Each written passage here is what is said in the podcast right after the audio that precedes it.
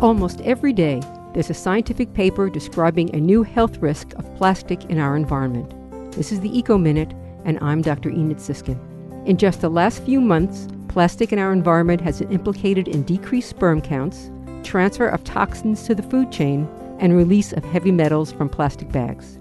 Since January, I and other members of the Natural Resource Committee of the League of Women Voters and other organizations have been suggesting alternatives to single use plastics.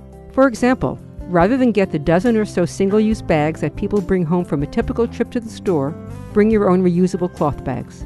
Need a drink? Carry a stainless steel or glass bottle. Many public places have filtered cold water available. At a restaurant, ask for your drink without a straw, and if you really need one, bring your own stainless steel or bamboo straws with you. You owe it to your health to decrease your plastic use. For more information, go to WUWF.org.